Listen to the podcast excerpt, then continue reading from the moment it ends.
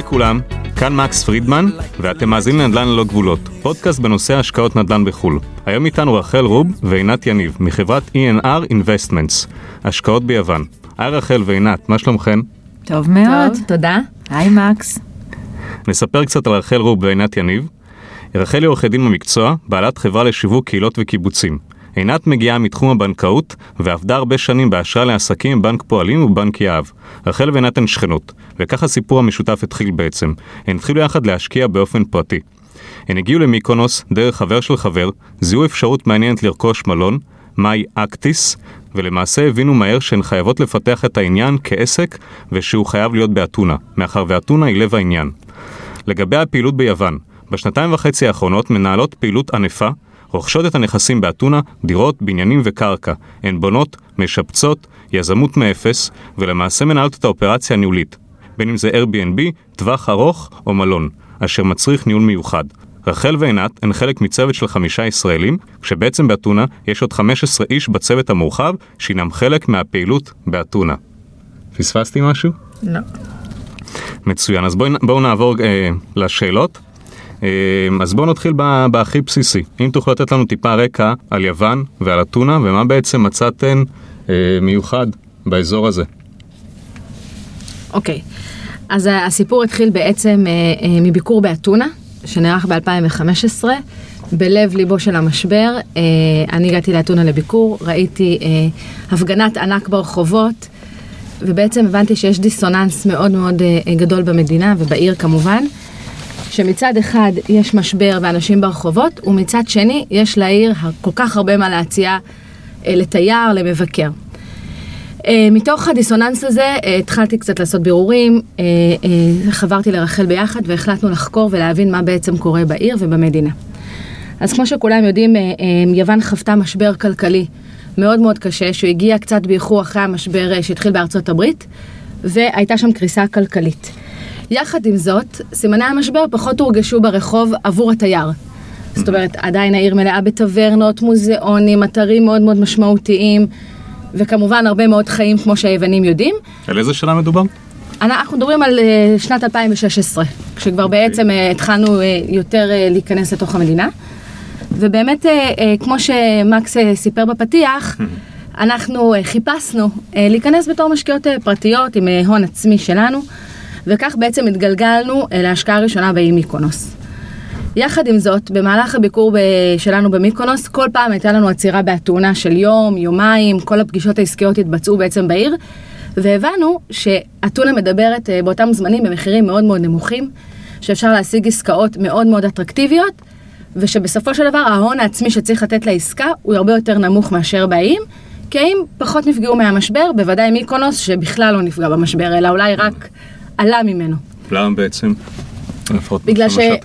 בגלל שמיקונוס, אני אדבר יותר על מיקונוס כי זה האי שאנחנו כן, השקענו בו, כן, כן. הוא אי מאוד מאוד ייחודי, הוא, הוא אי שמושך עליו אוכלוסייה אה, אירופאית מאוד, אוכלוסייה מאוד עשירה, יש שם אה, אה, חיי לילה מאוד מאוד סוערים, מלונות ברמה מאוד מאוד גבוהה, ממש עשיר אפילו כן. הייתי מד- מדמיינת, זאת אי שאתה כן. נכנס ל- למרכול ואתה רואה שם אלכוהול בשלושת אלפים יורו לבקבוק, וזה זה כן, מאוד אז מאוד למרות בסיסי. המשבר בעצם התיירות היא זו שהחזיקה אותו. התיירות היא אה, זו שהחזיקה אותו, ואותם כן. תיירים פשוט המשיכו להגיע. כן. אה, לכן, בסופו של דבר, אה, הבנו ששם אה, פחות מעניין אותנו להמשיך להשקיע, ודווקא אתונה היא הרבה הרבה יותר מעניינת.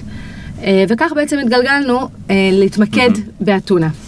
אוקיי, אז בואי באמת, אה, אם כבר את מדברת על, אה, על אתונה, אם כבר הגעת לשם, אז אם תוכלו באמת לתת לנו קצת אה, רקע גם אה, ספציפית על, ה, על האזורים שבהן אתן אה, מתמקדות ברמה של השכונות, סוגי נכסים, מחירים, ובעצם מה, מה הביקוש היום. סטודנטים, זרים, דירות שני חדרים, שלושה חדרים, עם מרפסת, בלי מרפסת, אז באמת במה אתן יותר אה, מתמקדות? אה, אז אני אשמח ככה להכניס אתכם ללב ליבה של אתונה. אה, באמת, כמו שעינת אמרה, כשנכנסנו לעיר, הגענו למסקנה שכמו בכל אה, עיר בירה, אה, גם באתונה יש מרכז, והמרכז, לא רק שהוא הכי מעניין כשנכנסנו אליה ב-2016, אלא שהוא תמיד יהיה הכי מעניין. כן. ואם אנחנו מדברים בערים אחרות על הים כעל אזור משיכה, אנחנו באתונה קוראות לאקרופוליס, זה הים של אתונה. וכל מה ש... כמה שיותר צמוד לאקרופוליס, אנחנו יודעות שהוא יהיה תמיד אטרקטיבי, ואתונה היא נחשבת, אה, לא סתם, היא נחשבת אה, בירת האנושות. זאת אומרת, ואקרופוליס זה, זה העתיקות, הכי עתיקות בעולם. ואנחנו יודעים שזה תמיד אה, יהווה אזור משיכה מאוד חזק לתיירים. ואני חושבת שכמעט מיד הבנו שההתרכזות שלנו באתונה, העניין, הוא באמת הגאפ הזה שבין מחירי הנדלן הנמוכים וכמות התיירים שנמצאת בעיר, שאין לה שום אה, תקדים ואין לה אה, שום יחס אה, ליניארי ל, ל, למשבר ולמחירי הנדל"ן. זאת אומרת, היית יכול לנסוע במונית עם נהג אה, מקומי שהיה מסביר כמה זוועות, הכל זוועות, הכל זוועות, ומוריד אותך בכיכר סינטגמה, וכל הבתי קפה מפוצצים, ויש מסיבות, ויש אה, אה, אה, גם... הכל ב- תוסס, כן. הכל תוסס. גם בימי השבוע, זאת אומרת, זה לא רק בוויקנד, זה בכל יום במהלך השבוע, הכל מפוצץ. את זוכרת להגיד לי מה היו המחירים אז, כשאתה נכנסת לשוק? כלומר, נגיד אה, ממוצע למטר? נדל"ן? כן. אה, 500. היה, היה וואו. בגבוה. 500 יורו. היה הדברים, ה... זה היה הסטנדרט. כן. אנחנו חיפשנו אפילו אפילו. יותר נמוך. כן, ממש מטורף. זאת אומרת, אם נדבר על יחס היום, היום אנחנו מדברים על באזור הבין 1,000 ל-2,000 יורו למטר. הבנתי. אמ, ומה אתן מתרכזות מבחינת הדירות? אנחנו תכף גם נספר אז- על מה, מה הייתה מה האבולוציה שלכן, אבל מבחינת הדירות. מבחינת אה, הדירות, אנחנו אה, חיפשנו תמיד את הדירות הסטנדרטיות ומעלה. מה זה דירות סטנדרטיות? באתונה דירת 50 מטר זו דירה סטנדרטית, חדר שינה אחד, אה, סלון שגם יכול להפוך לעוד חדר שינה, שירותים, מקלחת ו- ומטבח שתמיד סגור בתוך חדר. תמיד חי- חיפשנו את הדירות האלה, זה, זו בעצם הדירה הרלוונטית שגם כל היתר מחפשים, ומה שכן, אה, היו לנו כמה חודשים שגם חיפשנו יותר גדולות או יותר קטנות, תלוי בשוק. לפעמים השוק חיפש, זאת אומרת, כשהיינו מרוכזים, עוד מעט נדבר על זה, ב-Airbnb, כן. אז... אז המיקוד אה, אז היה באמת Airbnb. המיקוד היה Airbnb. וב-Airbnb היינו מאוד רגישות לניואנסים.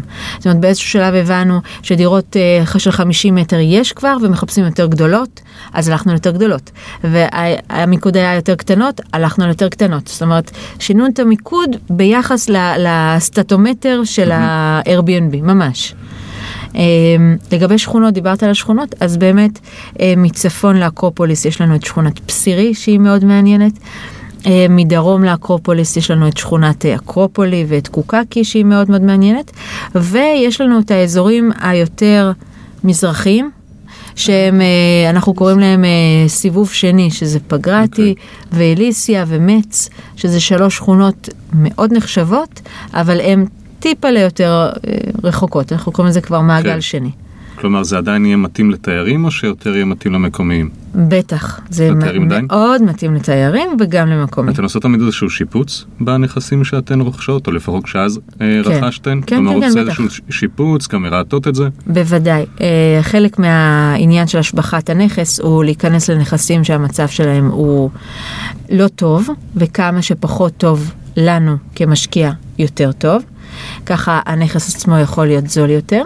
אנחנו נכנסות תמיד לשיפוץ ומשביחות ככה את הנכס ובכל הדירות שמבחינתנו הרלוונטיות שלהם הייתה ל-Airbnb גם מרהטות, ממש מאבזרות, מרהטות. כמה ש- יעלה שיפוץ?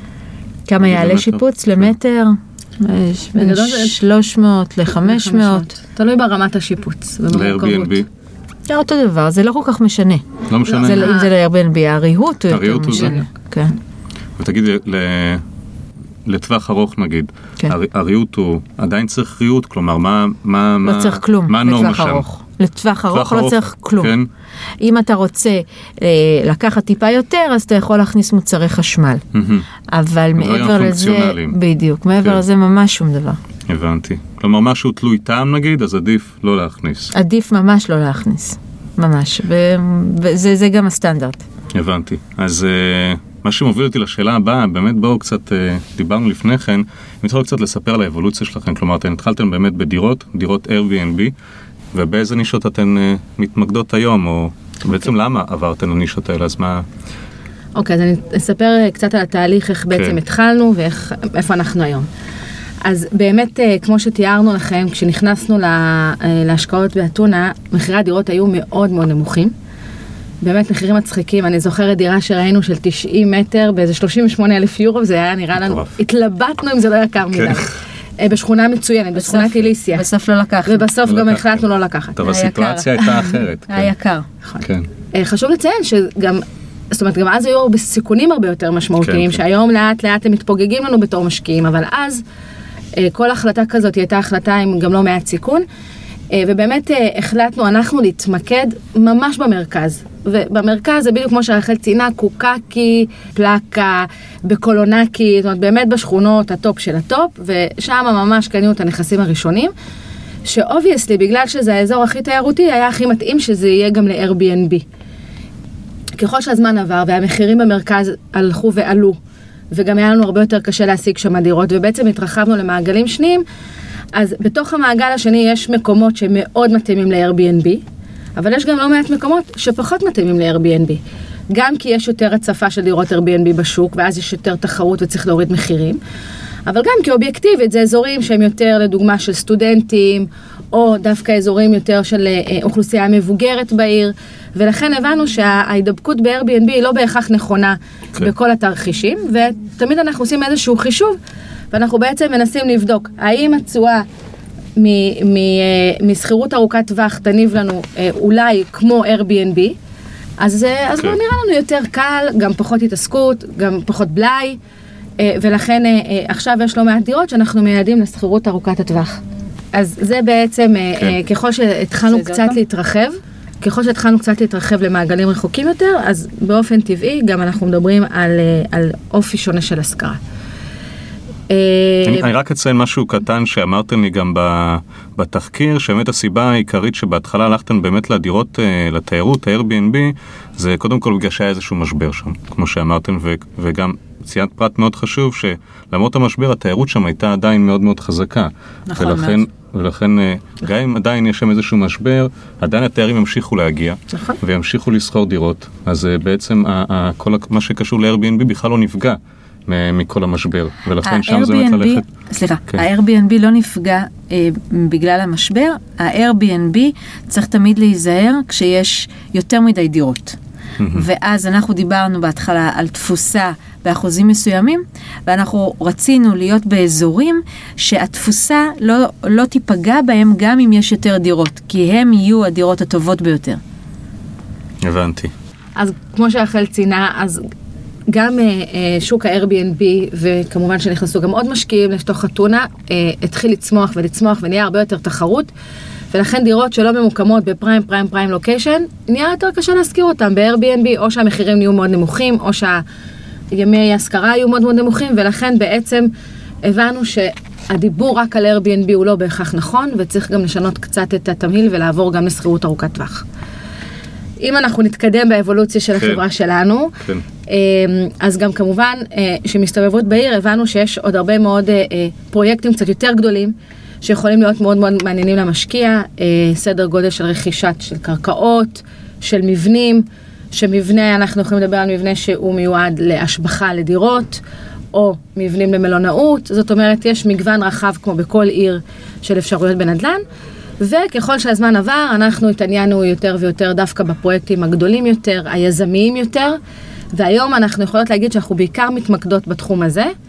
אה, בין היתר, אנחנו אה, רוכשים קרקעות, עושים משהו שהרבה אנשים לא אוהבים לעשות, זה יוצאים לתהליך של הוצאת היתר, אה, שזה תהליך שיש בחובו סיכון וזמן ומשאבים. אנחנו יודעות לנהל את הדבר הזה ולהגיע למצב שאנחנו רוכשות קרקע במרכז העיר במחיר מאוד מאוד נמוך, אבל יש לנו היתר לבנות 600 מטר, 1,000 מטר, 1,500 מטר, ובעצם לצאת ליזמות אמיתית. ו, ובעיקר, אני אשלים את מה שעינת אמרה, שבעיקר אחרי שאנחנו מוצאות את ההיתר, אנחנו יוצאות לבנייה. כן. זאת אומרת, זה החלק מה המעניין. בונים? בונים מלון, בונים אה, הוסטלים, בונים אה, בניינים של דירות, שוב פעם, שמיועדות ל-Airbnb, שמיועדות להשכרה. כן. אה, אז כמו שעינת סיפרה, אתן כרגע יותר מתרכזות ב... נגיד בבשר, נקרא לזה ככה, כלומר יותר ביזמות, בבנייה, בהיתרים, ויש לכם גם שם צוות מקומי, נכון? כי בסופו של דבר גם מישהו צריך לנהל שם את, ה... את, את הניהול של הדירות וה... וה... וה-Airbnb ולנהל ש... שהכל שם אה, ילך כמו שצריך, אז, אז מה באמת, איך זה הולך מהבחינה הזאת, איך האופרציה מתנהלת? אז uh, יש לנו בעצם אופרציה נפרדת לעניין הדירות והניהול שלהם, ואופרציה לכל תחום נקרא לו היזמות. אז אם אנחנו uh, נפרט קצת על תחום הדירות, באמת הגענו למסקנה שהחלק הקשה ביותר והמתגמל ביותר עבור המשקיע הוא החלק של הניהול. זאת אומרת, אם הניהול הוא כושל, אז לא משנה כמה ש, שניסינו ומצאנו דירה נפלאה, אה, המשקיע לא יראה על זה את התשואות שהוא רוצה. אז הצוות שלנו כרגע בניהול הדירות הוא עמית אה, שלנו, שהוא גר באתונה אה, כבר כמעט שנה, והוא בעצם אחראי על הניהול של הדירות. Mm-hmm. כלומר, אתם לקחתם את הניהול על עצמכם. אנחנו אנחנו גם אחרי, אחרי זה יש עוד שאלה אחת שמדברת על הניהול אז נרחיב יותר שם אוקיי. אבל בגדול אני מבין שאתן אה, נכון אז לקחנו את הניהול על עצמנו יחד עם אה, קולגות שלנו אה, קולגות מקומיים, מקומיים כן. שזה היה לנו מאוד מאוד חשוב, כי הם הכי מכירים את השוק והם גם נמצאים בפועל, יחד עם חבר'ה שלנו שהם הגיעו מהארץ לגור באתונה כדי ללמוד את השוק וכדי להבין וכדי להיות שם עבור הישראלים המשקיעים שלנו. אחלה. אז אם אני אסכם את אפיקי הפעילות, טווח ארוך, טווח קצר, בניינים לשכירות Airbnb, ולאחרונה עובדות על שני פרויקטים לבניית uh, מלונות, מלונות, וגם על הניהול שלהם. נכון. נכון? נכון. מדהים. טוב, בואי נעבור טיפה לדברים הטכניים. אם יכול טיפה לספר לנו על דרכים לאיתור נכסים. אה, איך אתן בעצם מעטות היום, ואנחנו גם תכף נשאל איך זה היה בעבר, אתרים, מתווכים, איך אתן למצאות, אה, למצוא את העסקאות האטרקטיביות, באילו אפיקי חיפוש אתן משתמשות יותר ומדוע? אז אה, קודם כל נתחיל במה שכל משקיע הכי, הדבר הכי פשוט, הכי בסיסי שמשקיע עושה, זה נכנס לאינטרנט, מתחיל לחפש אתרים עם כל מיני database על עסקאות, כמו שיש לנו בארץ את מדלן, יש לנו כן, את רשות נכון. המיסים, אז דברים כאלה לא קיימים היום ביוון. לצערנו, כן. לפעמים זה גם לשמחתנו. אה, אין מקום מהימן להוציא ממנו אינפורמציה. רק לאחרונה התחילו למחשב בכלל את העסקאות ביוון, אבל עדיין אין database, ולכן מאוד מאוד קשה אה, לסמוך על אתרים. כי האתרים הם אתרים שיווקיים ופרסומיים. לכן בעצם לא נותרת ברירה, אלא לפנות לאנשים, אנשי שטח, אה, שבעצם הולכים וברגליים מחפשים נכסים. אין שם אתרים יד שתיים לא, שתיים. לנדל"ן? בוודאי שיש, אבל המהימנות של המחירים מאוד מאוד, מאוד מאוד קשה אה, להבין האם המחיר שהם נותנים הוא מחיר ריאלי, הוא לא מחיר ריאלי, בגלל שאין לך מאיפה, אין לך כן. מקור השוואה. כן. אה, ולכן לפעמים אנחנו נכנסים לאתרים ומסתכלים, אבל מאוד מאוד קשה לדלות משם אינפורמציה, מה גם שהרבה מאוד מהעסקאות הן עסקאות פיקטיביות, שנועדו בעצם למשוך אותך להשאיר פרטים, כן. ואה, העסקה הזאת היא בכלל כבר לא רלוונטית, היא כבר נמכרה, וזה באמת דירה בקולונקי ב-20 אלף יורו ל-100 מטר, כאילו דברים הזויים כאלה. כלומר זה משהו שאיזה מתווך מעלה, או שבעל דירה מעלה בשביל לראות ביקוש? מה שחשוב להבין שהאתרים האלה הם של חברות תיווך. כן. אין שום אתר שהוא עצמאי, של המדינה או של כל גוף אחר. וגם אוקיי. מעט מאוד אנשים פרטיים מעלים לשם דירות, אלא בעיקר מתווכים. אז בעצם מה שנותר הוא, הוא למצוא אנשי שטח אה, שאתה סומך עליהם, שיש לך איתם קשרים, שבעצם מתחילים להביא לך את הנכסים. אני חושבת שפה בעצם גם נכנס העניין של הוותק. ככל שאנשים יותר ותיקים, ב, לצורך העניין בפעילות באתונה, יש להם יותר היכרות עם השוק, הם כבר מכירים את הטריקים, וגם יש להם כבר אנשי, אה, אנשי, אנשים שהם מאוד מאוד צומחים עליהם, שיודעים בעצם להביא להם את העסקאות הטובות. אנחנו היום נעזרות, יש לנו אה, שני אנשים שאנחנו כבר עובדים איתם כמעט מההתחלה. והם יודעים כבר להביא לנו את העסקאות, הם כבר הבינו, גם, גם זה תהליך שעברנו, להבין מה בעצם המשקיע הישראלי מחפש. זה לא משהו שלוקח שבוע וזה גם לא לוקח חודש. זה תהליך שעברנו עם, עם אותם אה, אנשי מקצוע שאנחנו עובדים איתם. כמובן שהתווספו עוד בדרך וגם חלק בדרך אה, אה, נפרד, נפרדו דרכנו, אבל זה כל הזמן בעצם לתחזק אנשים שנמצאים באתונה ויכולים להביא את העסקאות. וחשוב לציין שמתוך עשר עסקאות לצורך העניין שמציעים לנו, אנחנו ניקח אולי אחת. הבנתי. טוב, המון עבודת סינון. הרבה מאוד עבודת הבנתי. צינון. חשוב להבין עוד משהו, אגב, בתהליך של רכישת דירות, זה שהיכולת שלך לסגור עסקה היא מאוד מאוד קשה. כן. ולכן אנחנו- חשוב אנחנו גם נדבר לעמוד על זה פה. בהמשך, אה, כן. זה אבל לא כן. כן, כן, כן, אין בעיה, אנחנו אנחנו נדבר גם על זה בהמשך, זה נתון מאוד מעניין. מה, מה, איך זה היה בהתחלה? הרי נכנסתם בהתחלה לשוק ולא הכרתם את כל האנשים האלה. מה... עשינו חיטוט איך זה- רגליים. כן, בהתחלה חיטטנו הכל רגליים, שם. חיטטנו רגליים? עברנו בוא אני אספר לך איך, היה השבוע הראשון שלנו באתונה, כי אוקיי. זה באמת... אה, את זוכרת אני אותו? חושבת שאפשר לעשות על זה סרט. גדול. כן, חילקנו רחל ואני בינינו תפקידים, ואני, התפקיד שלי היה ליצור קשר עם אה, כמה סוכניות תיווך. כתבתי לכולם מייל, הודעתי להם שאנחנו מגיעים, כן. אה, כתבתי בסוף עינת יניב ורחל רוב, איך מצאת אותם?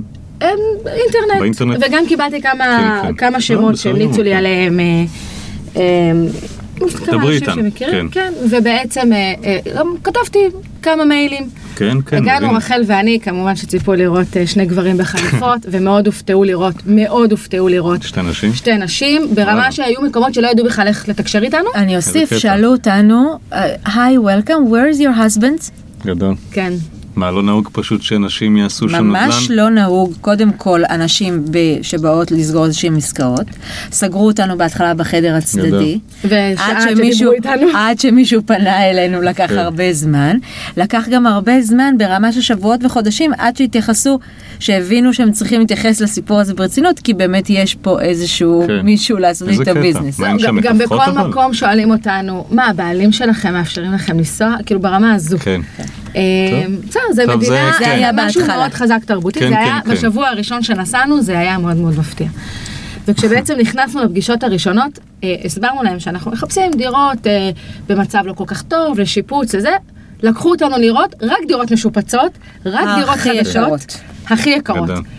לקח אולי כן, כן, הגיע שלוש, שתי- ארבע שתי נסיעות. בנות זרות, לא מבינות כלום, לא מכירות את השטח, אז אה, כן, אפשר להתלבש על ולנו, זה. אנחנו היינו צריכים לעשות, היינו צריכות בינינו לעשות עבודה מאוד מאוד מנטלית, כדי להבין שזה לא השוק.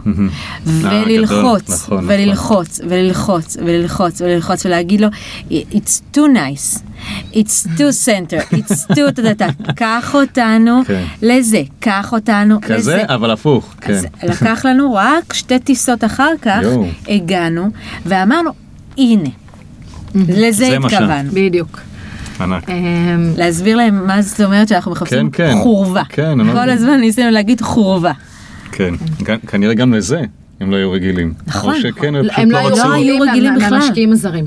אוקיי? הם לא היו נכון. רגילים לזה. ממשקיעים זרים. אז עוד דבר. שהיה מאוד מאוד משמעותי בביקור הזה, זה היכולת לייצר קשר אישי. זה דבר שביוון הוא פרייסלס. האנשים שם הם אנשים מאוד מאוד חמים. הם מאוד מאוד צמאים, קצת דומים לישראלים בהקשר הזה, לקשר כן. האישי, ליחס החם. אני חושבת שבזה רחל ואני מאוד מאוד טובות וחזקות, אה, לייצר שם הרבה מעבר לביזנס. זה באמת הרבה מעבר לביזנס. זה להתקשר לבן אדם, לשאול, אה, אתמול הילד שלך היה חולה, איך הוא מרגיש? אה, מה שלום אימא שלך? כן. זה דברים שבעסקים, לפחות איך שאני רואה את זה באתונה, זה מאוד. מאוד משמעותי. להביא להם מתנות מהארץ של אהבה. של אבא. של האהבה. אני, אין, אין ביקור שאני לא מביאה איתי מתנות מישראל. כן, כן, מצוין. טוב, זה. אה, כן. זה פרט. התפקיד של עינת. פרט ו... רווחה ופרט. רווחה ופרט. גדול. חשוב מאוד. מה עם אוקשנים? אה, מכירות פומביות על ידי הבנקים, זה קיים שם? לא נפוץ? אה, כן נפוץ? לא, זה קיים. משתמשות בזה? זה קיים. אה, אנחנו השתמשנו בזה לא כל כך הרבה האמת היא, מכמה טעמים. אחד, כולם כבר מכירים את האפיק הזה, ולכן כן. בדרך כלל זה ד- במכירות כן, פומביות, ניקח אז משבר ארצות. הברית, על זה כל אנשי הנדל"ן היו חיים, אז נכון. השנה זה הולך להיות יותר חזק משנים קודמות, כי בעצם הבנקים הוכרחו להוציא נכסים למכירה. 2019 זה יכול כן, להיות זה- אפיק מאוד כן. מאוד, מי שמעוניין בדירות ב-2019 חייב מעניין. להכיר את האפיק הזה. מה קרה לפני זה? הם פשוט החזיקו את הדירות? מה כן. קרה? כן, החזיקו, לא רצו ממש לשחרר? ככה. אה, אז שחררו, אבל לא הרבה. זאת אומרת, זה לא היה מסות. זה היה פה, שם. מה היה האינטרס שלהם? להחזיק את זה. לא היה שום לא, רגולציה בסיפור גם הזה. יש משהו תרבותי ביוון של נדל"ן, החזקות נדל"ן. אנשים ממעמד ביניים, אתה לא תאמין כמה לזה יש פה בית, בית קיץ, שלוש דירות באיזה בניין באתונה. חיים טוב. זה עם שרכש נדל"ן. וסביב המשבר הם התחילו להיות ממוסים בצורה מאוד אגרסיבית על ריבוי נדל"ן, ולכן גם התחילו למכור. עדיין מאוד קשה להם לשחרר. אותו כן. דבר הבנקים. כן, כן, כן. קשה להם לשחרר את זה החוצה. הבנתי. מה שכן חייבים לקחת בחשבון בעסקאות מהבנקים, זה לא עסקאות מהירות. אנשים חושבים שזה שאתה קונה מהבנק, הכל ידוע, הכל מראש, העסקה תוך חודש נחתמת, זה ממש לא הסיפור. עסקאות מהבנקים יכולות לקחת חצי שנה ואפילו יותר, לדירה. כן. אז אה, זה לא שזה בהכרח, אולי זה מאוד רווחי במחיר, אבל לפעמים ה-time is money, לפעמים יש לזה upside. כן, עוד משהו מעניין שציינתן, זה שהרבה מאוד מהנכסים שמקבלים מהבנק הם על הנייר משהו אחד, ובפועל משהו שונה לגמרי. אם מדובר על מספר קומות אחר בבניין, או מספר חדרים שונה, וכל מיני כאלה, אז גם ברמה הזאת. כן, ברמה הזאת בהחלט. היה לנו מקרה שראינו איזשהו בניין מאוד מעניין, על פניו קיבלנו את הנתונים מהבנק, חשבנו שאנחנו מצאנו את, ה... את אה, עסקת אה, כן. סוף סוף זה עוד איך חלומותינו. מתווך, זה הבנק, בדיוק, כן. דרך הבנק, אה, בניין שייעדנו אותו לסטודנטים. ואז uh, הגענו לסיור המדובר עם החבר'ה מהבנק, נכנסנו לבניין והבנו שלא, לא קרוב אפילו, לא קרוב, זאת אומרת, uh, ממש הפוך ממה שאנחנו חשבנו, וכמובן נפרדנו כידידים. אבל uh, בהחלט צריך לקחת בחשבון שזה לא שמקבלים מהבנקים עסקאות שהן חתומות והן לא סגורות והן גם לא בטוחות. אוקיי? צריך לבדוק. צריך לקחת בחשבון. היה עוד משהו שציינת בהקשר הזה, קוש לגבי בכלל באתונה, לא יודע אם זה ביוון, לגבי סגירת עסקאות. שהמוכר משנה את אה, דעתו כל הזמן, משהו צץ, אז משהו באופי היווני או ש... מה קורה שם בעצם מהבחינה הזאת? אה. גם, אני מניח שזה גם מתקשר לעובדה שקשה להם לשחרר את הנכסים של שלהם. לגמרי, שילוב של השניים. זאת אומרת, גם אה, אה, בעיות וקשיים אובייקטיביים. כמו אה, בירוקרטיה של אה, נכסים מסוימים, צריך להבין שהנכסים, אין שם בנייה חדשה, אז אנחנו מדברים על נכסים מאוד מאוד ישנים. לפעמים היו לנו בניינים או דירות שהיינו צריכים לחכות לפילמים. שכדי אה, להוציא למהנדס לבדיקה, היינו צריכים להפוך את הפילמים למסמכים. זה עד כדי כך. אז גם קשיים אובייקטיביים כאלה של באמת עניין רגולטיבי מאוד מאוד מאוד ישן, וגם באמת אה, אה, פרקטיקה תרבותית. זאת אומרת, אה, קרה לנו הרבה שנתנו כבר down payment, ופתאום הסבתא התחרטה. נתנו down payment ופתאום אה, אה, הגיעו למסקנה שלא, הם אה, לא בא להם למכור. אין, אין איזה כן. אה, עניין של אם לחצנו יד אז זה כן, באמת כן. הולך לקרות ובטח צריך שזה הולך לקרות מהר. כן. חייבים לקחת בחשבון שאני חושבת ש... שזה לא סגור עד שזה סגור. שזה לא סגור עד שזה לא סגור אמיתי. כן. והסגור הוא לא ה down payment. חייבים להבין את זה. לא ה pre-contract ולא ה down payment. הסגור זה החוזה הסופי. חוזה העברת כסף. כן. אני רק, רק אציין וגם אומר שלהרבה מהאנשים שם יש חובות שהם לא רשומים על הנכס, זה לא נניח עיכול או שיעבוד שאתה יכול לראות בטאבו. זה חוב במס הכנסה, זה חוב בביטוח לאומי, וזה יכול לטרפד עסקה. כי אם יש חוב, לא ייתנו להם למכור, אפילו שאתה לא רואה את זה בדו דיליג'י טסט שלך. כן, כן, כן. זה קרה לנו לא מעט פעמים. מה לא? אז איך בודקים את זה? או שאי אפשר? בעיקר משפטית. משפטית. לא, ב- בודקים, כשמתחילים כן. את התהליך הנוטריוני, הנוטריון רואה אז שיש חוב. בודק את זה. הבנתי. כן. טוב, חשוב מאוד. בוא נדבר קצת על מימון. אה, יש היום איזה שהן דרכי מימון שאתן משתמשות או שניתן להשתמש?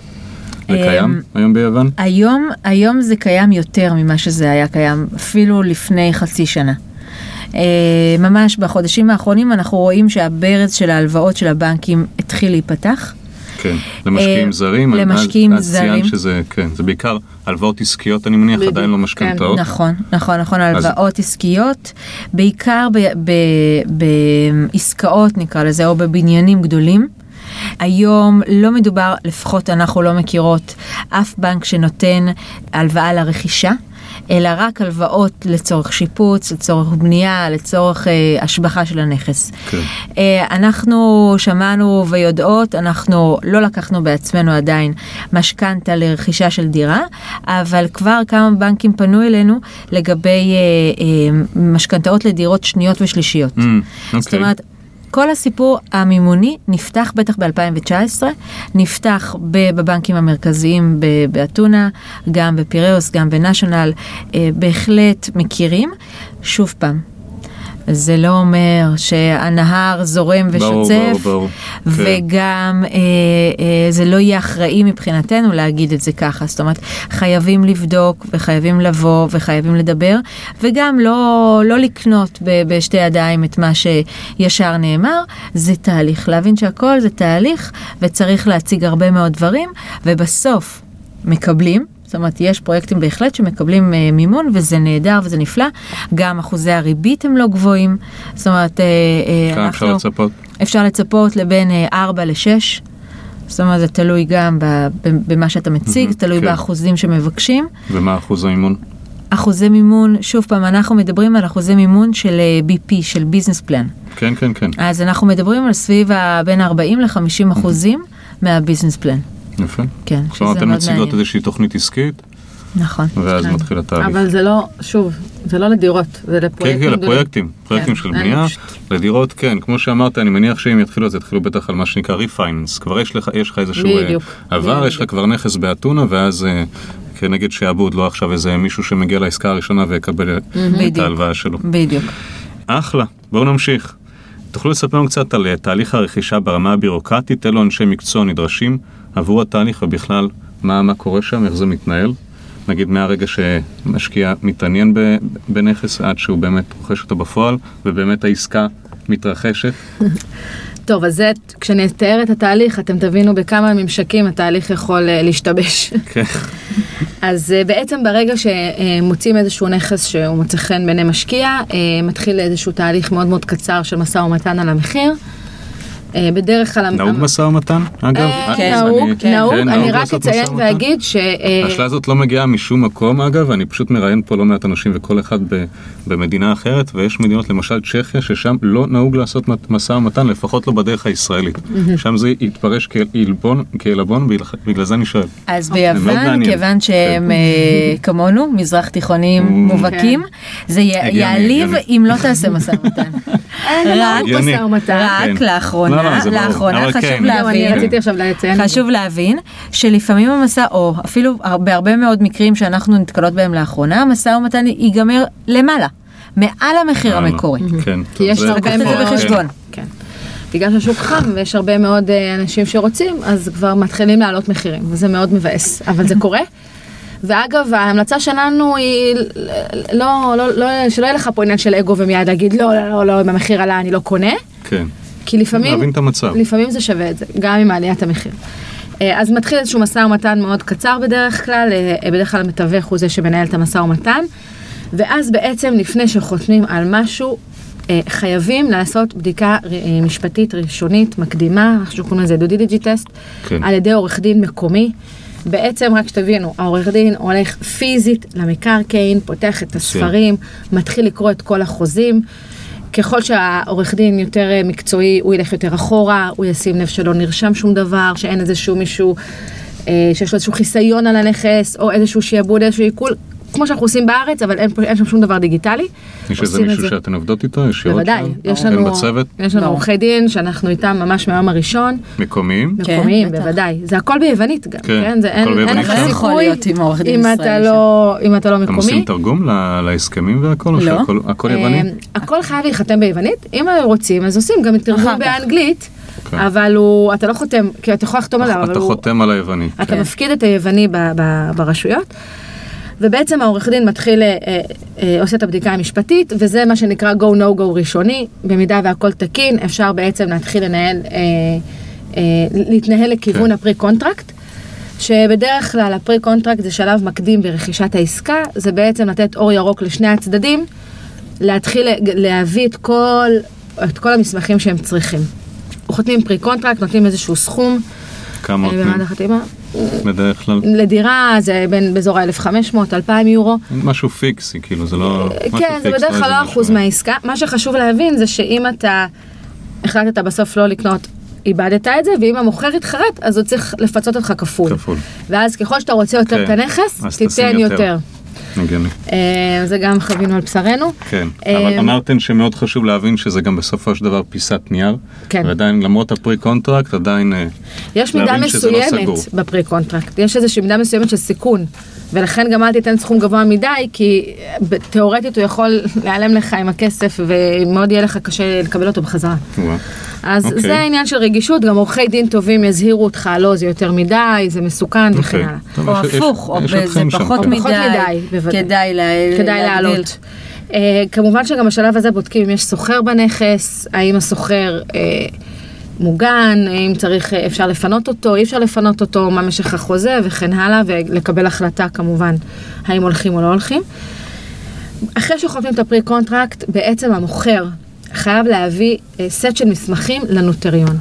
ביוון, כמו בהרבה מאוד מקומות באירופה, כל עסקה נחתמת אצל נוטריון. שנוטריון זה גוף אובייקטיבי, ניטרלי, שהוא אה, מוסמך על ידי המדינה, כן. לא, אין לו קשר לצדדים באופן ישיר, והוא מקבל עליו את כל המסמכים, בודק את התקינות שלהם, את האמיתות שלהם, ורק כשהנוטריון אומר, וואלה, סיימתי, אנחנו מוכנים לחוזה, הולכים לחתימה של החוזה.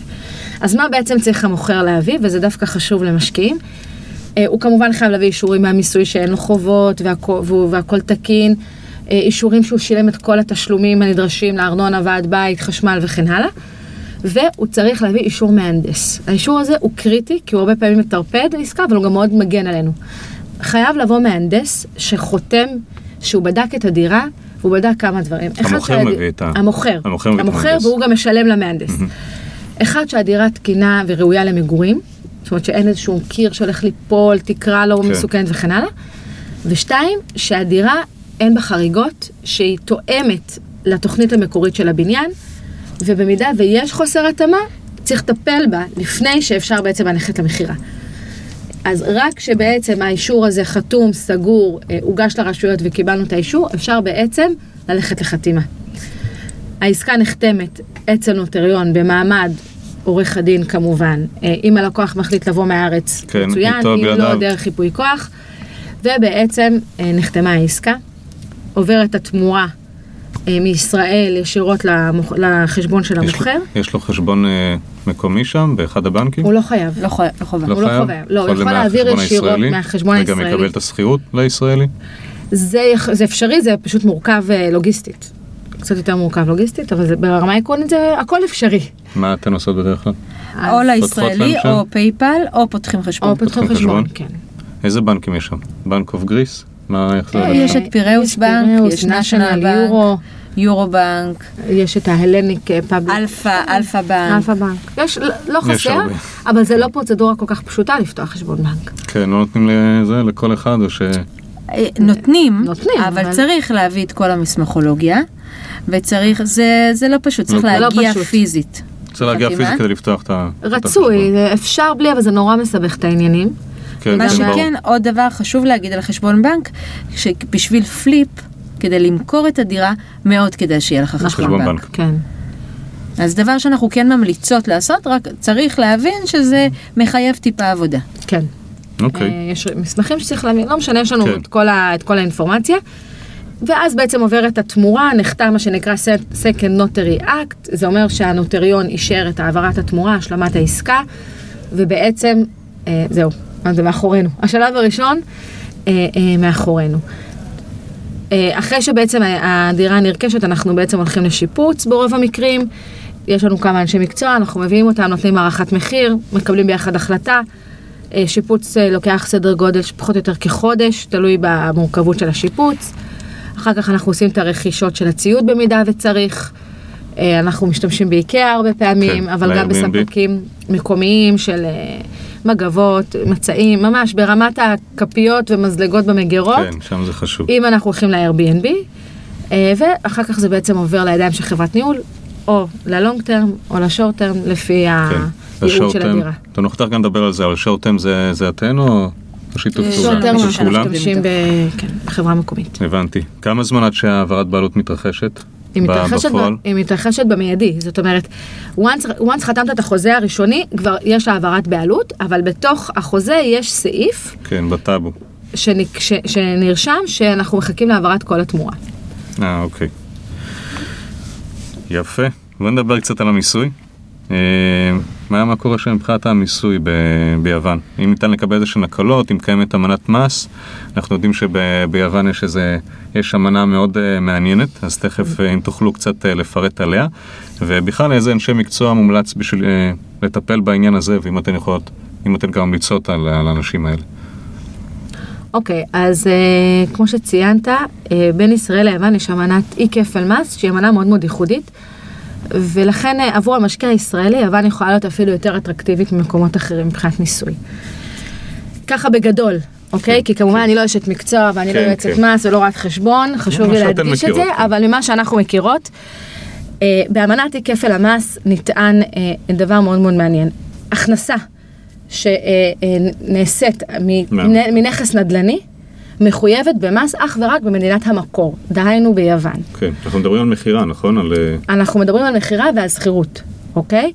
ובעצם אנחנו הולכים אז ליוון כדי לבדוק מה המיסוי ביוון, כי אנחנו בעצם נדרשים לשלם שם את המס. אז אם אנחנו מדברים על שכירות, ואני אדבר עכשיו, יש כל מיני ניואנסים קטנים, אני מדברת עכשיו על המיינסטרים, על השכירות הסטנדרטית. יש מס של 15% עבור על השכירות.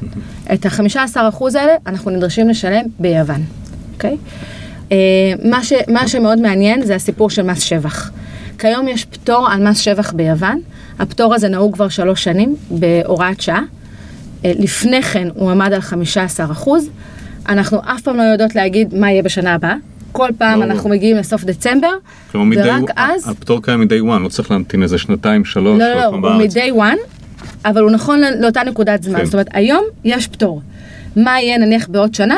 אני לא יודעת להגיד לך, אני אדע בסוף דצמבר. אבל למה זה מאוד מאוד מעניין? כי שוב, כמו שאמרתי, אנחנו נדרשים לשלם רק ביוון, אז אם יש לנו פטור, משמעות העניין שאנחנו פטורים ממס שבח. כלומר, אין לי לא השלמה נדרשים. בארץ, אין לך לפי השלמה. אנחנו לפי לא האמנה הזו. להשלים בארץ, יפה. ולכן כל תשואה שאתה עושה היא תשואה נטו, היא נקייה. כן?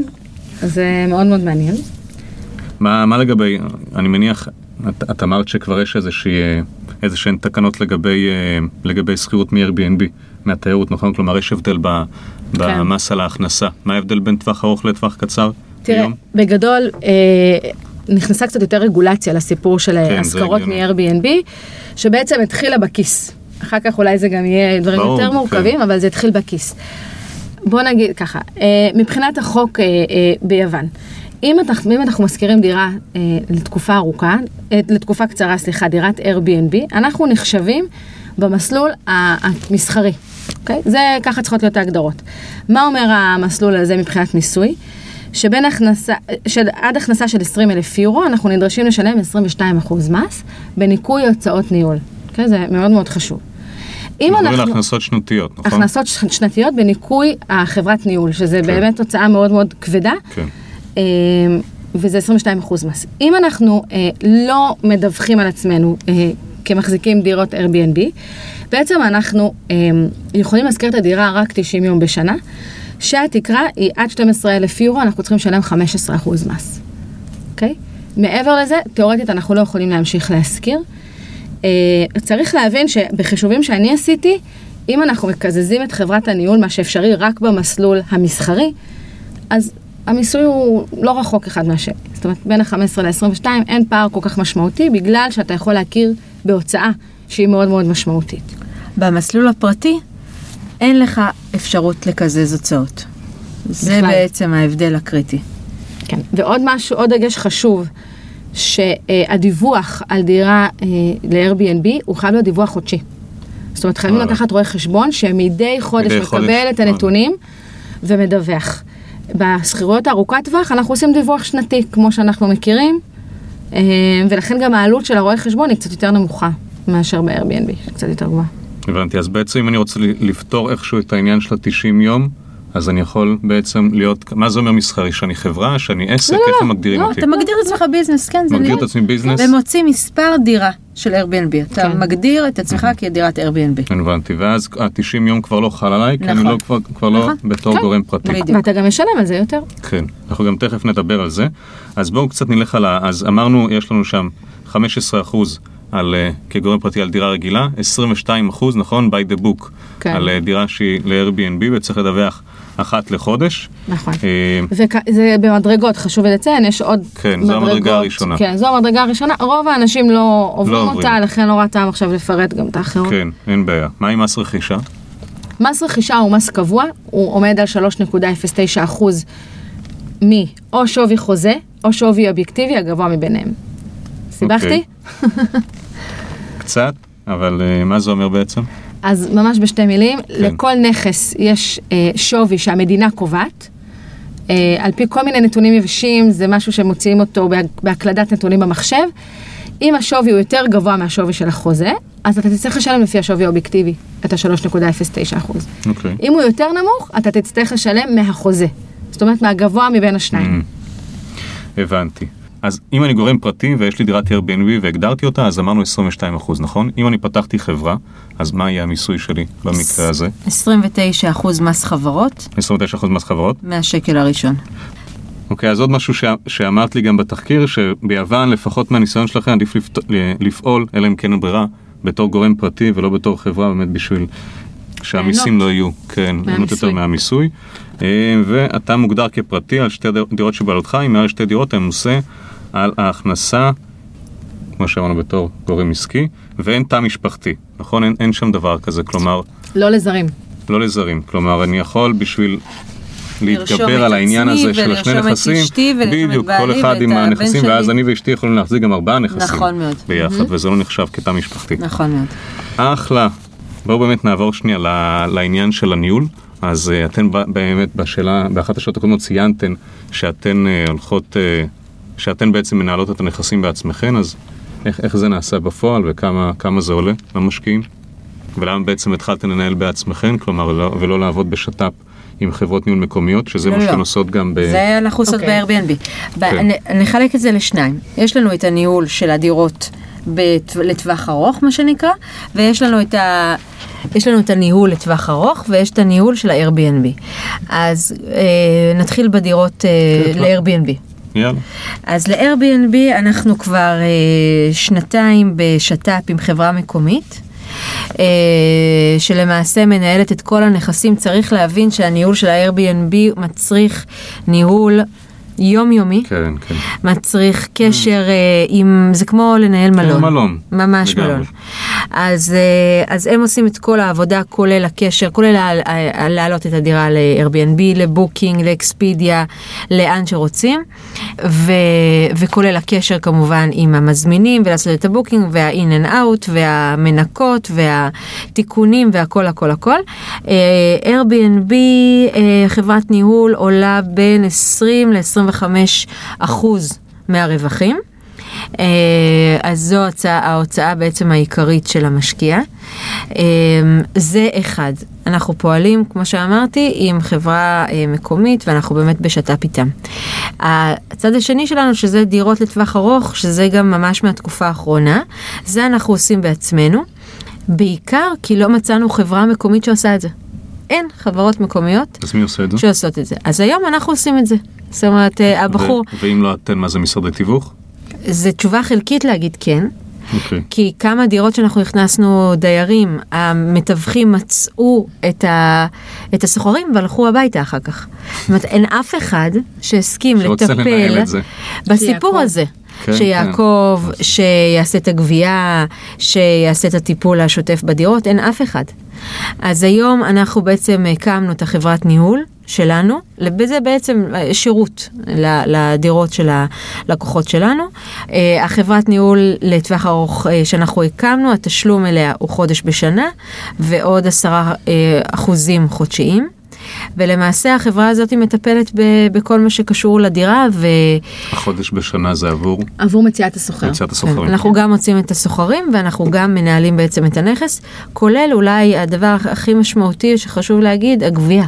זאת אומרת, גבייה, כן. אה, המוסר תשלומים הוא לא גבוה, ובהחלט זה, זה דבר שצריך לעבוד עליו, ו, ואנחנו פועלים, מה- האנשים שלנו ש, שמנהלים את הסיפור הזה, פועלים יומם ולילה על ה- איך הם נוהגים הזה. לשלם שכירות חודשית הסוחרים? או דרך חשבון בנק מקומי, או דרך פייפל, או דרך שליחה לחשבון הישראלי. זה. זה לא העברות מקובל שם, כן. צ'קים. צ'קים לא. מקובל, לא. כן. לא. הם יודעים בכלל מה זה צ'קים? אני לא, לא מהניסיון כל שלי, כך. לא לא, כל כך לא. מכירים, לא מתנהלים צ'קים. לא מתנהלים. רק צ'קים. צ'קים בנקאיים. ערבויות בנקאיות, אני מניח שהבנקים לא לא מעניקים. זה לא נהוג שם, נהוג. זה לא בתרבות, בכלל אל תבקש את זה. כן. מה שכן, אפשר לבקש אולי חודש דיפוזיט מראש, אבל זה לא חודש, חודשיים, דיפוזיט מראש נכון. במזומן. במזומן. אנחנו מנס... זה מהתפקיד של כן, חברת כן. ניהול, לא. לנסות נכון. הבנתי, כלומר משלמים את החודש פלוס חודש או שניים. מראש. כן. הבנתי, בוא נדבר קצת על, אה, אם נחזור ל-Airbnb, אז אה, אחד הדברים שיותר חשובים בגלל שאנחנו יודעים שזה תלוי בתיירות, אז מה ה-high season שם, ובכלל מהם אחוזי התפוסה הממוצעים, שאתן, אה, לפי מה שאתן תפוסה מכירות. תפוסה בדירות. אוקיי, אז אנחנו בעצם מדברים על אה, בין אה, סביב ה-70 אחוז תפוסה גם במלונות וגם בדירות, זה ממש, בפריים לוקיישן. כן, אבל זה נתון נינוח, זאת אומרת זה לא, לא זה עפנו הפריים, עכשיו. אוקיי. ולא כן. הפריים, למה אפשר לצפות? 50, 60 אחוז תפוסה, משהו כזה, לא בפריים.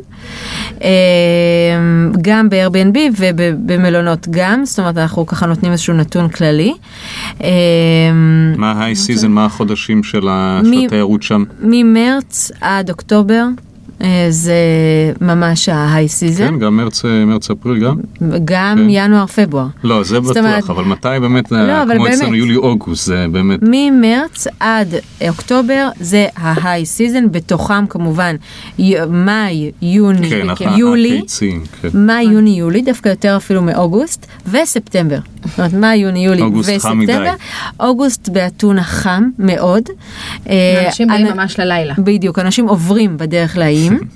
אה, כן. ונתון מאוד מעניין זה התיירות חורף. זאת אומרת, אוקיי. אה, היא נחשבת... כן, קיימת שם? מה זה כל מטורף, הטברנות. והמוזיקה. באזור, באזור כריסמס, זה ינואר, זה סוף דצמבר ותחילת ינואר זה חודש מאוד מאוד חזק. איפה אני יכול לראות באמת נתוני תפוסה? במחקר ברגל, במחקר ברגל? כן. יש, יש גם את האתר של לשכת Airbnb. התיירות או היוונית. האתר של Airbnb. או האתר יש, של Airbnb. לא, יש מקומות שאפשר לקבל על זה מידע. איך אתן מקדמות את, ה... את הדירות? אמרנו Airbnb, בוקינג, אקספדיה. וגם הרבה לקוחות חוזרים, המון, אגב. יש להם הרבה פול של כן. לקוחות שחוזרים. כן, טוב, חשוב. כן. זה אגב הכי משתלם, כי זה פחות עמלות. אה, משהו, שאלה שאישית מאוד עניינה אותי, בגלל שאתם באמת נכנסתם שם לשוק ש... שקודם כל אתם גם תרחיבו עכשיו, שאנשים אה, או החברים חשבו שאתן משוגעות, ואפשר להבין מאיפה זה הגיע. אז אה, תוכלו לספר לנו קצת על התהליך שהיה לכם בהתחלה, כלומר למה בעצם בחרתם, בחרתם לפעול לבד, ולא עם איזה מלווה משקיעים. אה, שיעזור לכם לפחות ברכישת הדירה הראשונה שלכם אז, או המלון שזה היה. מה... תשובה מאוד פשוטה, לא היה כן. מלווה משקיעים. לא היה אף אחד. לא היה אף אחד. לא היה אף ישראלי בשוק שאנחנו הכרנו, ואת האמת, אנחנו גם, באופי שלנו, זה גם לא משהו שאפילו חיפשנו. זאת אומרת, אנחנו... רוצים לעשות הכל לבד. כן, זה בכלל, לא, זה לא היה, זה היה non issue, זאת אומרת, בכלל לא באנו במטרה, ל, לא יודעת אפילו איך, איך להסביר את זה, אנחנו ידענו שאנחנו רוצות, ידענו מה מעניין אותנו, ידענו מה אנחנו מחפשות, ולא רק שלא היה מלווה, מ- מלווה אה, ישראלי, גם המקומיים לא הבינו. אז היינו צריכים להסביר את זה גם למקומיים. כן. שם זה התגלגל. הבנתי. ואתונה באמת זה היה השוק הראשון, או בהתחלה זה היה מיקונוס, נכון? זה היה, אלה היו השווקים כן. הראשונים שבחנתם? כן. כן, ושם אה, התרכזתם כן. בגלל הסיטואציה אני מניח? כן. בסדר גמור. אז אה, בוא נדבר שנייה מספרים, ודברים אה, פרקטיים יותר. אנחנו תמיד ברעיונות אנחנו שואלים את, ה, את המרואיינים לגבי כל מיני עסקאות מעניינות, עסיסיות כאלה ש, שיצא לנו לעשות בפועל, כאלה שאנחנו נוכל, אנחנו בתור המשקיעים המתחילים, ללמוד מהן. אז אם תוכלו אה, לספר על איזושהי עסקה אחת, לגבי המאפיינים הפיזיים, מספרים, הקשיים, ההצלחות, הכישלונות שהיו שם, מאוד נשמח לשמוע וללמוד מזה, איך הגעתם לעסקה, איך מימנתם אותה. מה היה חישוב התשואה המשוערת והאם באמת עמדתם בתכנון ובכלל מה היו האתגרים אה, והתובנות ב- בעסקה הזאת כזו שאנחנו באמת נוכל אה, לקחת לעצמנו גם. אוקיי. אמ, אז אני אתחיל, אה, אני אספר על עסקה של דירה, אה, של, שרכשנו עבור, אה, עבור לקוחה שלנו, היא, היא רכשה את הדירה.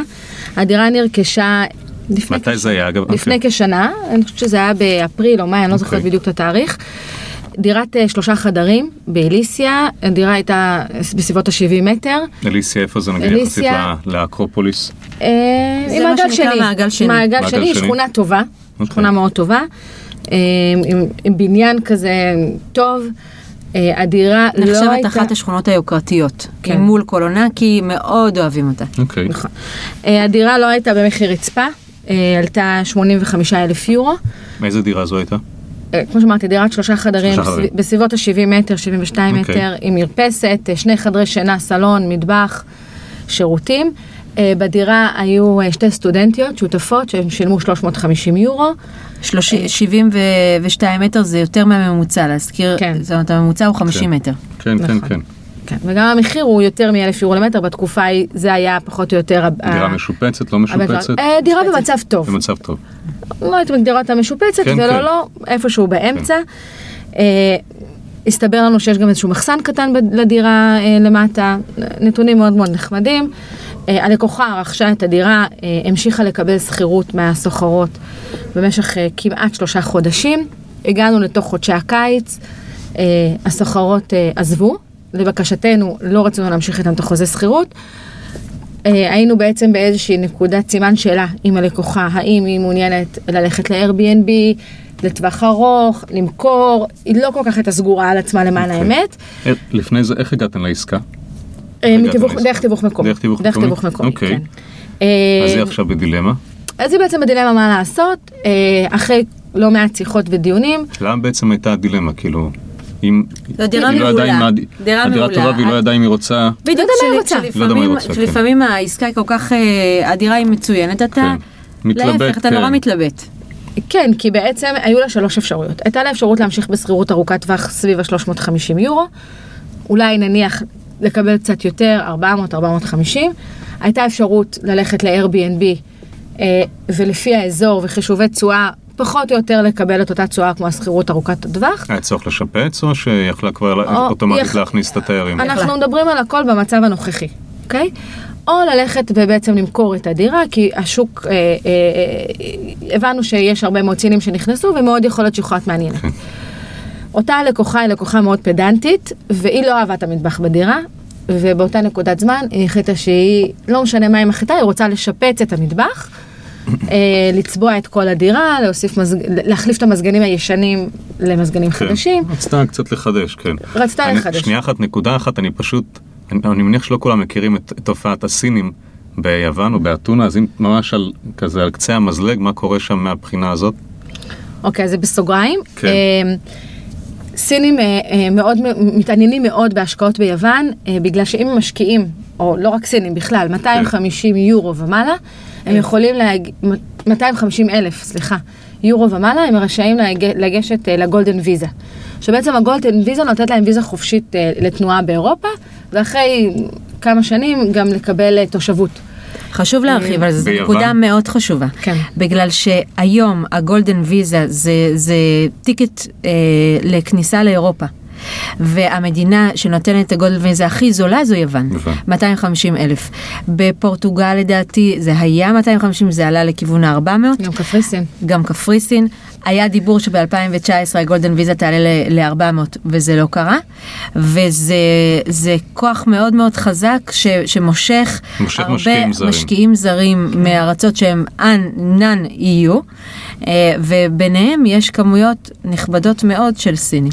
וחשוב לציין שהסינים משלמים מחירים גבוהים. על כן, הסינים, נשמע שהם לא באמת עושים שם חקר שוק, או, ש... לא. או שפחות, לא יודע, פשוט יש להם נכון. את הכסף בוא- לשים, אני לא יודע. אם אנחנו רגע נבדיל את הסינים מהישראלים, הסינים מחפשים דירות משופצות, מדודשות, כן. מתוקתקות, עם המצעים אז במיטה. הם מכירים את המחירים של זה. עדיף ל-Airbnb. ו- ו- ובעיקר ל-Airbnb יש להם אה, פול של אנשי מקצוע סינים שחיים באתונה ומנהלים להם הכל. זה ממש עולם קטן כן, בתוך כן. אתונה, אבל אה, לנו כמשקיעים, הם, הם, הם יכולים, מ- הם כן. רוכשים במחירים מאוד מאוד יפים את הדירות. כן. אז אם נחזור לדירה כן. החמודה באליסיה, אגב, אני מניח שזו גם אחת הסיבות שהמחירים, הם תרמו לעלייה של המחירים. בוודאי. בוודאי, בוודאי. בוודאי, כן. כן. נחזור, נחזור ל... אז נחזור לדירה כן, ההיא שהיא באליסיה. בדיוק רוצה לעשות לה איזשהו אה, שיפוץ. החלטנו ללכ- ללכת שם על אה, שיפוץ קטן יחסית, רק לשפץ את המטבח, כמו שאמרתי, לרענן את הדירה. אה, היא גם החליטה לרהט אותה, והיא אמרה, אני אקבל החלטה אה, אוקיי. אחרי.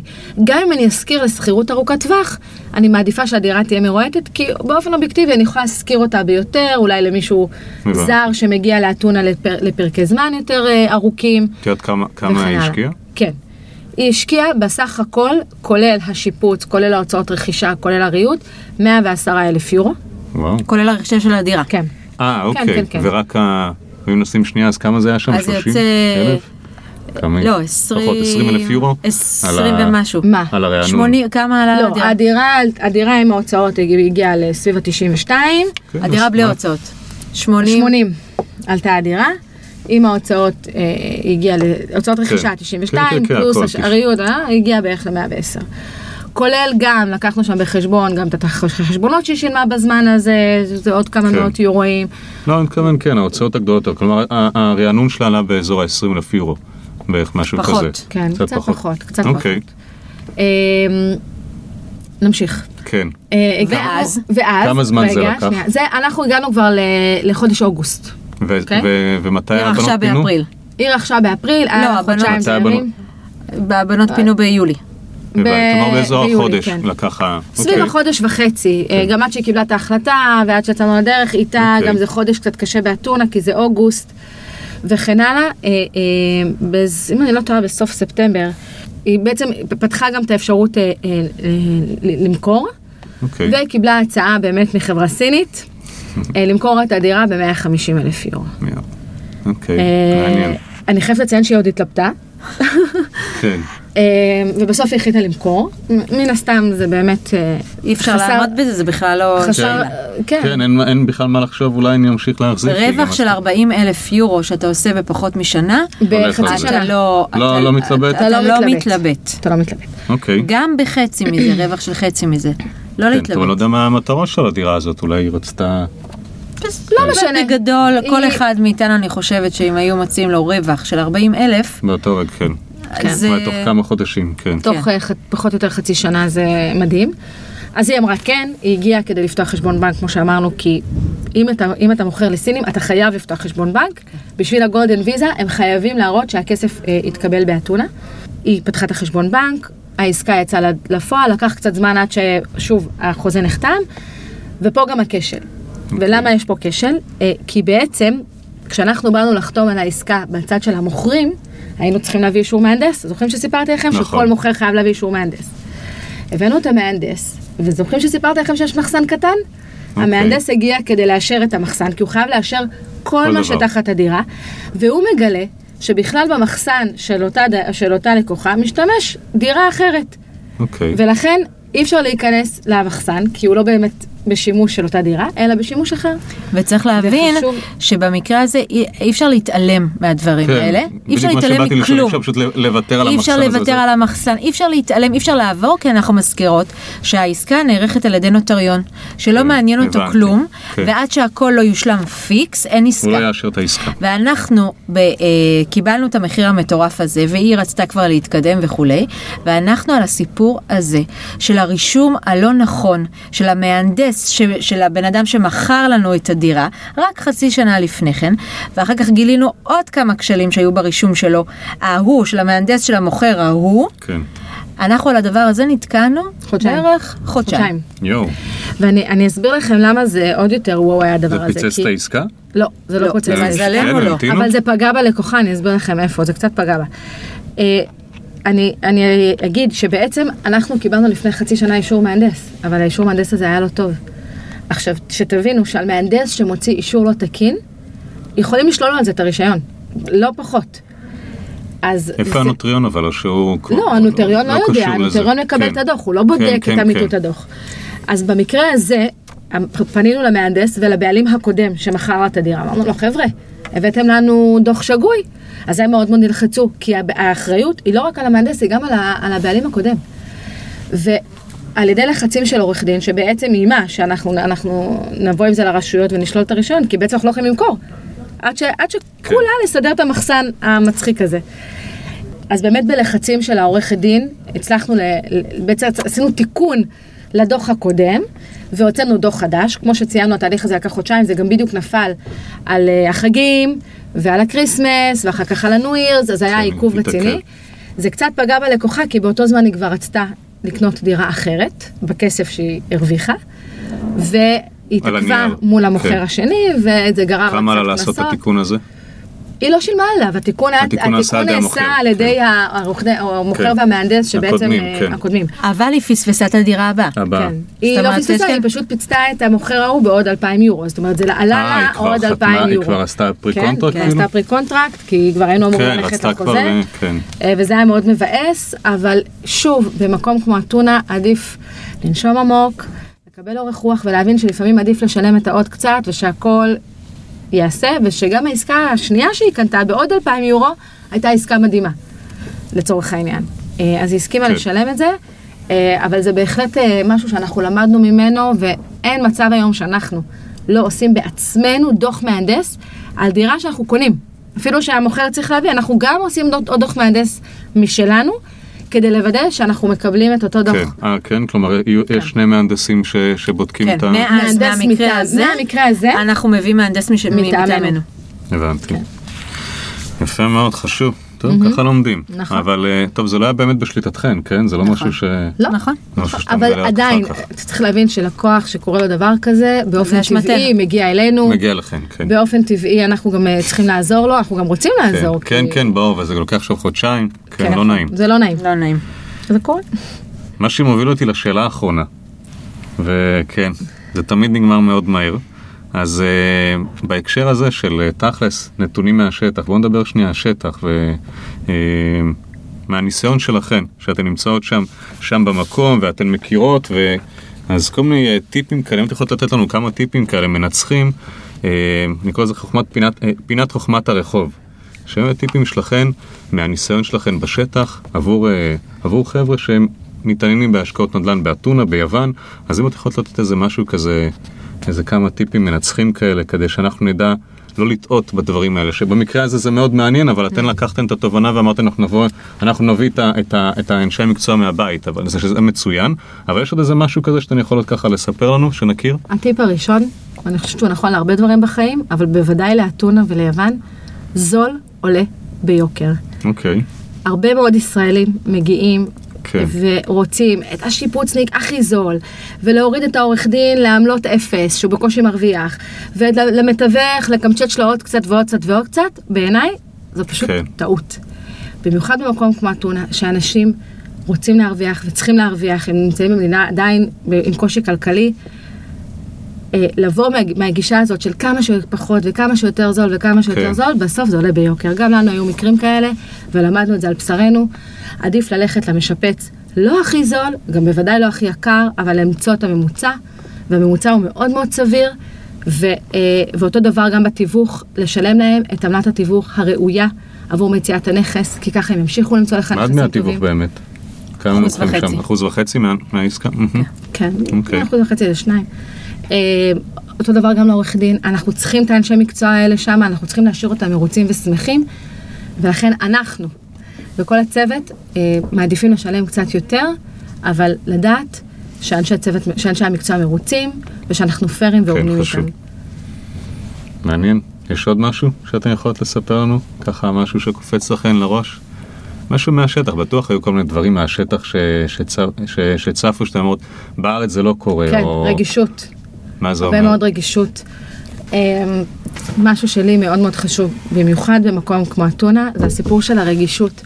צריך להבין שאנחנו נתפסים כאנשים שבאים עם כסף, אנשים שבאים עם כוח. Mm. הבנתי. אנחנו מגיעים לאנשים שלפעמים נפטרים מנכסים כי אין להם עבודה, מישהו במשפחה שלהם נפטר, יש להם עיקולים. חייבים להבין ש... שאנחנו חייבים להבין את זה. זאת כן, אומרת שצריך כן, להיות כן, רגישים כן. כלפי האנשים, אה, לכבד את האנשים, נכנסים אליהם לדירות, הרבה פעמים אני מורידה את הנעליים שלי לפני שאני נכנסת לדירה, כי אני רואה שהדירה היא מאוד מאוד נקייה, ובדיוק שימו ספונג'ה, זה מצחיק, אבל הדברים הקטנים כן. האלה, נספרים. הם, הם נראים לנו מאוד מאוד אה, אה, טריוויאליים, אבל הם לא. והם נספרים, והם חשובים, וזה גם בעיניי דברים מאוד מאוד בסיסיים כן. ביחסים בין בני, בין בני אדם. עוד משהו כן לגבי אתונה, זה הסיפור של למצוא אנשי מקצוע באמת מאוד מאוד אמינים. אין מה לעשות, השוק הזה, אה, בדומה אגב גם בישראל, שוק אני פרוץ. חושב שזה דומה לכל שוק. מאוד כן. מאוד קשה לדעת, למצוא את האנשים האמינים שקיבלתם עליהם אה, המלצות, אה, שאתם יכולים לחזור אליהם במידה ויש איזה שהם בעיות, אה, זה דבר מאוד מאוד חשוב. והדבר הכי חשוב למי שהולך להשקיע באתונה, זה להבין שהוא לא מבין. אוקיי. צריך להבין את זה. בכלל מי שהולך להשקיע בחו"ל, אבל עוד יותר במקום כמו אתונה, זה שפה אחרת, כתיב אחר. אה, אין מה לעשות, אנחנו לא מבינים את הכל, ולכן חשוב לנסות למצוא את האנשים שכבר יש להם ניסיון, שכבר מכירים ויכולים לעזור לנו כמה שיותר לגשר על החוסר ידע הזה. כן, אני אוסיף גם את העניין שאמרנו ששום דבר לא סגור באתונה וביוון עד שהוא סגור, אז יש משהו שאפשר לעשות נגד זה, או, ש... או שפשוט לקבל את זה? להיעזר בסבלנות. להיעזר הרבה בסבלנות. מאוד אורך רוח. הרבה סבלנות. לא לבנות על העסקאות, כן. ממש להיעזר בסבלנות. כן. הבנתי. טוב, מדהים. רחל ועינת, המון המון תודה לכם. מקס, תודה שהתארחתם. לך. היה לי ממש על כיף. האפשרות. נכון, אה, תודה. לא, מדהים. וזהו, בסוף זה קרה. בסוף זה קרה. זה קרה. טוב, אז המון תודה. אה, נדל"ן ללא גבולות. אה, וזהו, נתראה ב- ברעיון הבא. ביי ביי. ביי, להתראות. force from the beginning.